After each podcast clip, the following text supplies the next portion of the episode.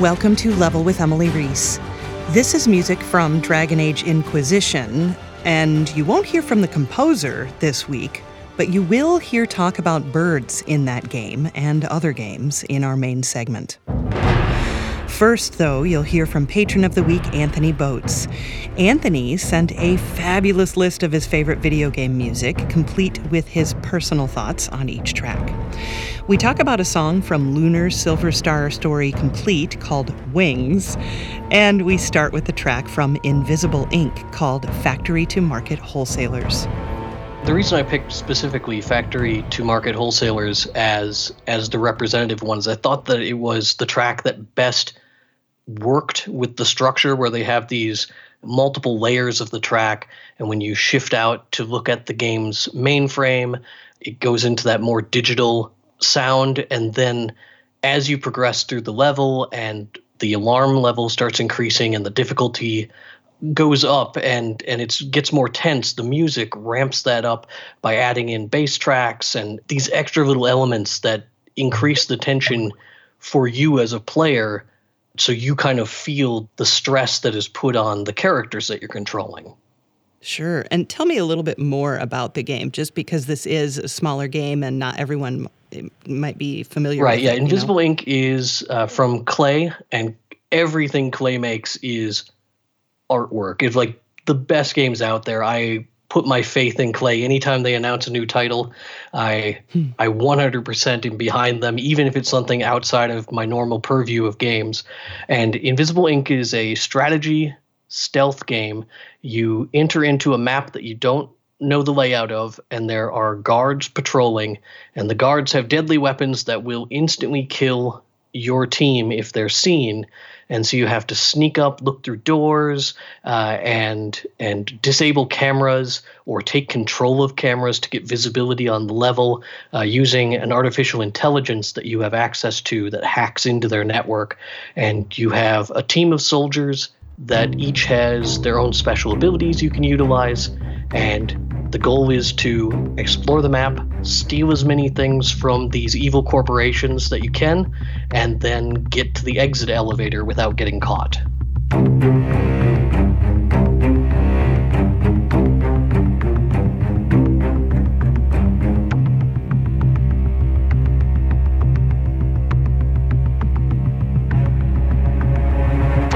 you only have one set of soldiers or or agents. So if you die in a level, that's it. You're done. If you lose one soldier, uh, they will usually be captured, and I think there's a possibility you can get them back later in the game. But it is a one of those permadeath style games. So if you fail then you have to start all the way over at the uh, from the beginning. It, it's a strength and a weakness. I know some people don't like losing all their progress and having to start over, but it results in a mm-hmm. slightly shorter game. It allows in random maps every time, so that it's always a new surprise. You, you can't just plan out a strategy that always works.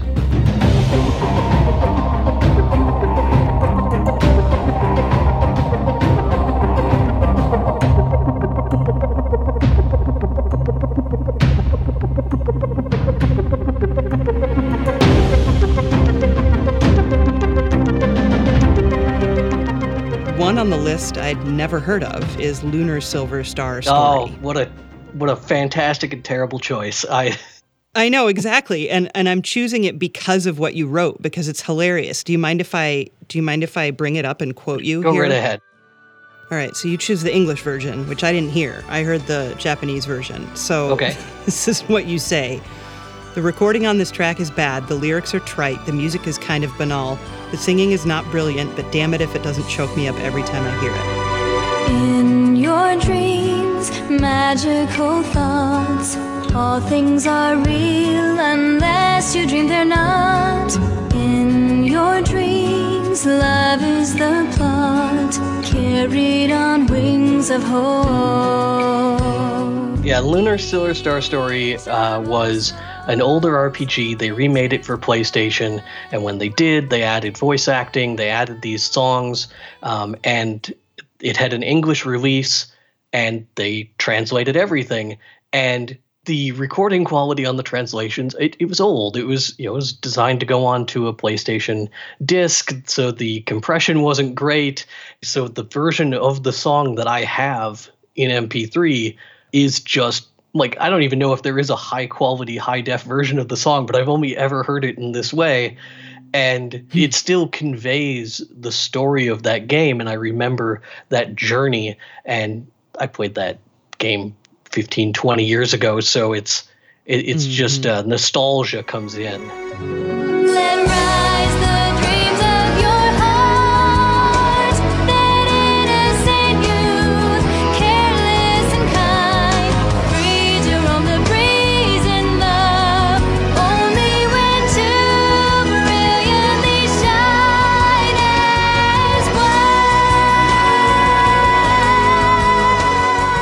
What is she singing about? What does she say? Uh, she is singing, and I think this is actually a change. I, I was not familiar with the Lunar series prior to its re release, and I believe in the original version of the game, she didn't travel. Like, she was left behind, and you, as the main character, the boy, go off on your adventure. And they, they rewrote the game uh, to bring the, the female childhood friend along on the adventure, and she's singing about uh, leaving that life behind and going on the adventure and taking that risk.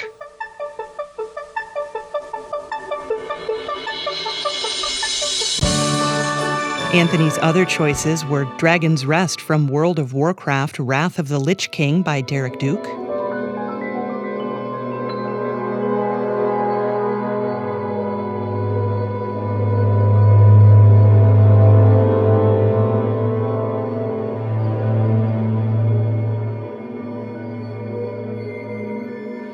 Reaching from WildStar by Jeff Kurtenacker.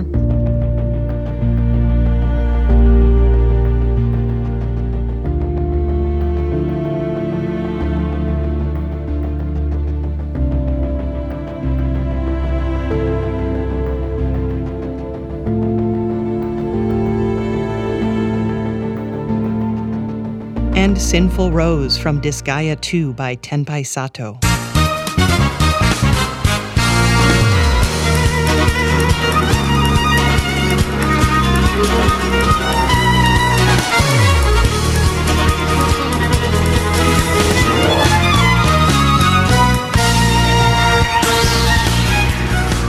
You can find out how to become a patron of the week at patreon.com slash level. Benji Iniger teaches music technology, media art, and other design courses at Bethany Lutheran College in Mankato, Minnesota. Mankato is in the southwest part of the state, just so you're aware. He is a composer too, and a sound designer for games and other media as well. Benji did a panel at GlitchCon here in Minneapolis in early May. I went to that panel and through it discovered that Benji is an amateur bird watcher. Now, I know maybe like what a hundredth of what Benji does about birds, but I know enough to notice things in games, and certainly when I'm out and about in this area for sure. And I invited him on the show to talk about birds in sound design of games. We start off talking about the panel he did at GlitchCon. The panel specifically was about uh, it was called sonic storytelling um, and it was just essentially some different things to consider and, and some some nuts and bolts on what to consider as a sound designer for telling better stories or what you can do with sound to enhance or support a story. You know, kind of one of the classic examples is like a phone ring. Phones ring all the time in games and everything. It's it's just such a common thing. And so you can go and just pick the first phone ring that you record or that you find a file for, or you can take a bunch of time and think about like, well, how can I actually impact the dramatic action with the phone ring? You know, mm-hmm. something as seemingly innocuous as a phone ring, you can actually, you know, do a lot with in terms of storytelling. And so it's all those little things that you can bring to the story that weren't necessarily there, that weren't necessarily dictated to you. Mm-hmm. And who were your panel mates? and this this was kind of a um, uh, funny deal too because I came in uh, sort of thinking I was going to do it by myself, and and so the first guy that I sort of drafted in there was uh, Topher. hmm Topher Pinkel. Yep. And then that morning, he had introduced me to uh, Akash Thakkar, and I didn't know who he was right away. Topher was just like, "Hey, meet this guy," and then he wandered off somewhere, and we ended up talking for a good twenty minutes, um, and figured out who he was. And he's just the most gracious, sweetest guy Yep. uh, ever. He's amazing. So yeah, we got to talking that I was doing this panel, and I just kind of casually invited him. Well, you know what you're talking about. You want to step in on this thing, and so we went out to lunch and kind of I took him through my presentation and hammered it out. And Akash was the sound designer for, or the audio director for Hyper Light Drifter, one of the two. Or yeah, I think he was the sound designer. Oh, okay, and- sound designer. yep. Yep, for Hyper Light Drifter. hmm and, and he did some amazing things and uh, immediately from after glitchcon you know one of his big things for that one was the stethoscope microphone. And so uh, immediately afterwards i went on amazon and got the parts and built my own and you know immediately started uh, recording cat guts and you know it was like hey random pet walking by what is your what kind of weird things can we make from your breathing sounds and junk like that? And so i learned a lot from him just in a day and and what he brought to that design with his very unique things that he almost uh, invented for that project were just really fascinating. Yeah, he's a super talented dude. So I went to that panel and it was great. And through that panel, learned that you are kind of an amateur birder. Yep. Right. And and I am even more so of an amateur birder, but I've really always been into bird well not always, but probably in the last eight years or so been into bird song and appreciate being able to identify birds around the Twin Cities at least. And things like that. And and so I just thought, wow, we have to talk about bird song in games because you know sometimes they get it pretty wrong and it's just humorous. And the most glaring of those benji of course is the bald eagle. I mean this is this is glaring in every single aspect of media and that's because bald eagles sound kind of shitty don't they They do. They they, they just kind of have this squeaky, beepy, sort of really wussy, yeah like unimpressive a thing. squeaky door kind of Yeah, yeah, and for this, you know, for this animal that's held up as this completely majestic symbol of our country thing, its its voice is so tiny and just completely completely goes against what you think of when you think of a bald eagle. So for a long time, there's another bird really common around here called the red-tailed hawk, and and that bird has been doing the Hollywood voiceover for the bald eagle for you know 70 years. Birds are really interesting in design because they, they they can do so many things. I mean, there's just such a huge variety. I think there's something like 740 species of bird just in the continental North America. Hmm. And so between that, there's just a humongous variety of the sounds that come out of their faces. And so you can just get all kinds of, you know, things that sound very alarming, things that sound very sweet. So from a design aspect, there's just such an amazing palette there to work with.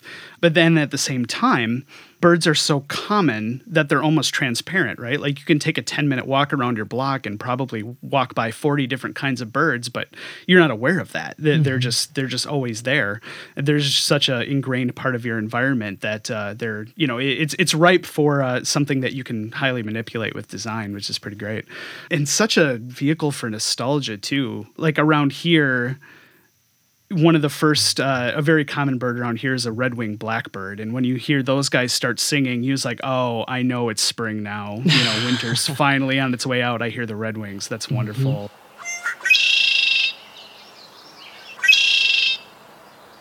And so that they're so deeply connected with environments that we're familiar with and with nostalgia that they're just so such a great palette for design. Yeah, I have noticed there are times, you know, the bald eagle red tailed hawk thing is so ubiquitous that I don't really, it doesn't really bother me anymore. It just, I guess I snicker a little, but it doesn't really bother me. But there have been times where a bird sound will pull me out of the fantasy of a game. And for me, the most recent example I can think of is Dragon Age In- Inquisition, where I'm, I'm pretty sure they had a whippoorwill in Oh, there, sure. which is, it, which is, kind of a, a tiny bit of an annoying bird call in the first place.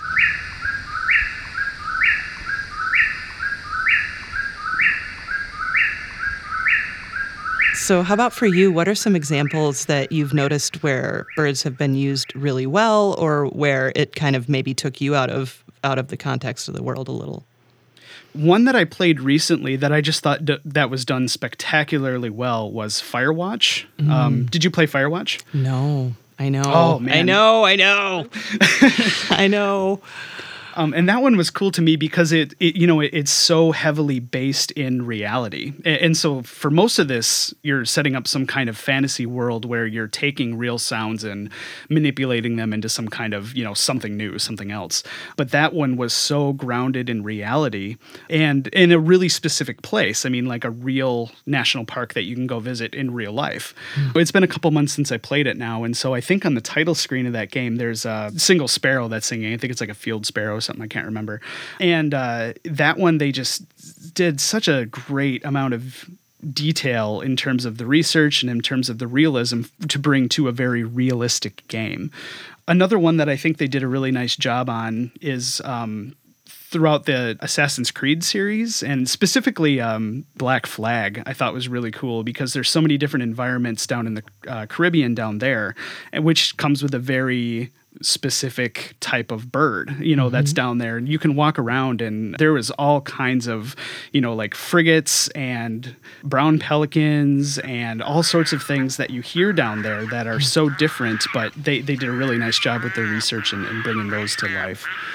On the flip side of things, there's, you know, I think a lot of times it comes down to using sounds that are just more so easy as opposed to, you know, it's like, oh, we need a bird here. Well, you know, like let's take this robin or this house sparrow, you know, things that are really easily available because birds are so uh, so common that they're almost, you know, transparent kind of thing. The, the snooty thing, of course, to do would be like, well, you know, clearly that Pyrrhuloxia only belongs in the American Southwest and you wouldn't find it in this. And, you know, like Yeah, you can yeah, do that. yeah. But you see that everywhere. I mean, Sure. it's so common that uh, I guess nothing really specifically stands out that just completely face planted. Well, and of course, birds aren't the only thing for that either. There's all kinds of things where, you know, just design, as you said, wins out, where it's whether it's animals or plants or, you know, tigers, Oh, yeah, you can- tigers in the Elder Scrolls Online or, or whatever, you know. Yeah, and people do that with uh, like clothes and with weaponry and stuff like that. You know, you can Sure. you can nitpick design versus reality for any little thing that goes on with with people's accents as they're speaking. You know, like Sure. just gets down to how you know everybody cares deeply about something and so everybody's had this conversation at some point where it's like well clearly that wasn't you know historically factual Yeah. But, yeah Sure. So, when did you first start getting into birds? I've always been into animals my whole life, and, and that was actually a career option for a while. Is is thinking some kind of animal biology, and I didn't really get into birds until college, where my freshman year I was taking a zoology class, and uh, my professor and and now really close friend and colleague, his name is Chad. I was taking his zoology course, and I missed a field trip, and so he's like, "Well, in order to make up for this, you got to go birding with me." And, and and at the at the time, you know, as a freshman in college, that sounded like the lamest thing I could possibly be doing with my life on a Saturday.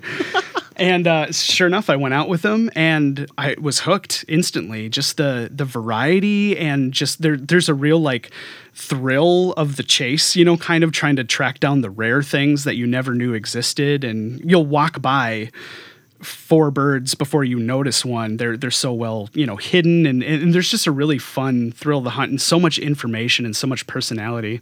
And for me too, I'm quite colorblind. Um, and so like kind of bird song and, and and being able to identify and find birds by their song as opposed to what they look like has been kind of a, a fun, exciting thing for me, being a music geek and a sound geek um, and a colorblind guy. You know, it's like, well, you know, this is going to be my go-to way to find things is by birdsong, and of course, you know, studying music and stuff like that. There's so many great examples from Vivaldi and Messiaen and you know stuff like that that just use birdsong so well. And so it's all these interests that I have: animal biology and music and sound, and all these things come together really well with birds. And so, Yes. yeah, it was just kind of a, a really fun discovery, and I haven't looked back since. So, just just a, one or two more bird questions. No, that's fine. I love I it. understand this is a video game podcast, everyone, but uh, what what are some of your favorites locally? Mm, locally, um, I love owls. And so, uh, barred owl. It's got a beautiful song that's really unique, and they're really vocal. I really like uh, kingbirds. Uh, that's one around here. Uh, meadowlarks. Um, I'm, I'm kind of an anti-winter person, so I'm kind of drawn to the birds that start singing when the snow starts to melt, and so they they always make me feel a little better. Mm-hmm. So those those you know very vocal spring birds, I just love.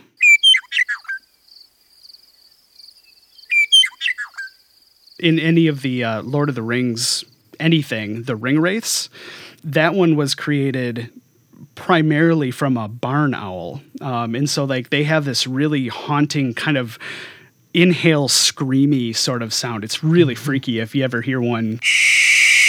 That crazy screamy ring wraith sound came from barn owls, um, which is a really famous and, and really kind of cool example of how this is used. Barn owl is different than what you mentioned just a few minutes ago, the barred owl. And barred that's something very easy to to mistake. But barred as in it has bars on its wings, right? On, on its chest. On its chest. It has bars yep. on its chest. So B A R R E D, barred owl is what you were talking about. And then That's they correct. use barn owls for ring wraiths. Very cool. Yeah, yeah, it's really neat. Yeah, you see a lot of that somewhere. I mean, like like I said, there's so much variety in in the noises that birds make that you see them all over design. The other thing too is that birds mean something to everyone.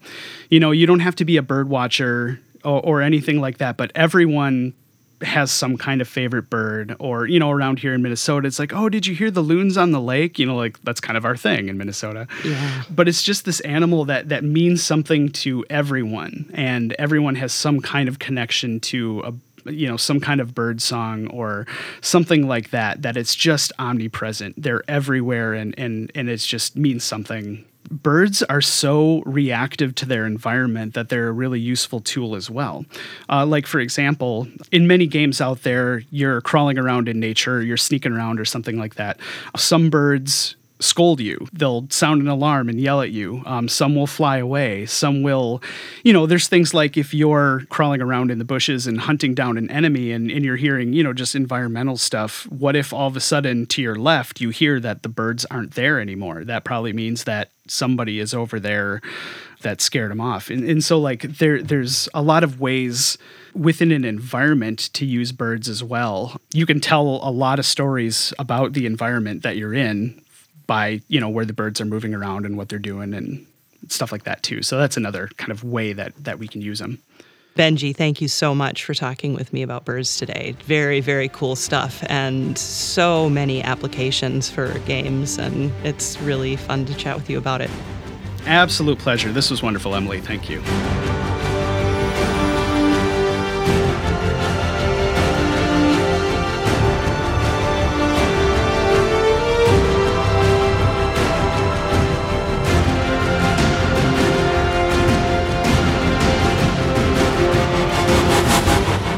Thanks for listening to episode 72 of Level with Emily Reese.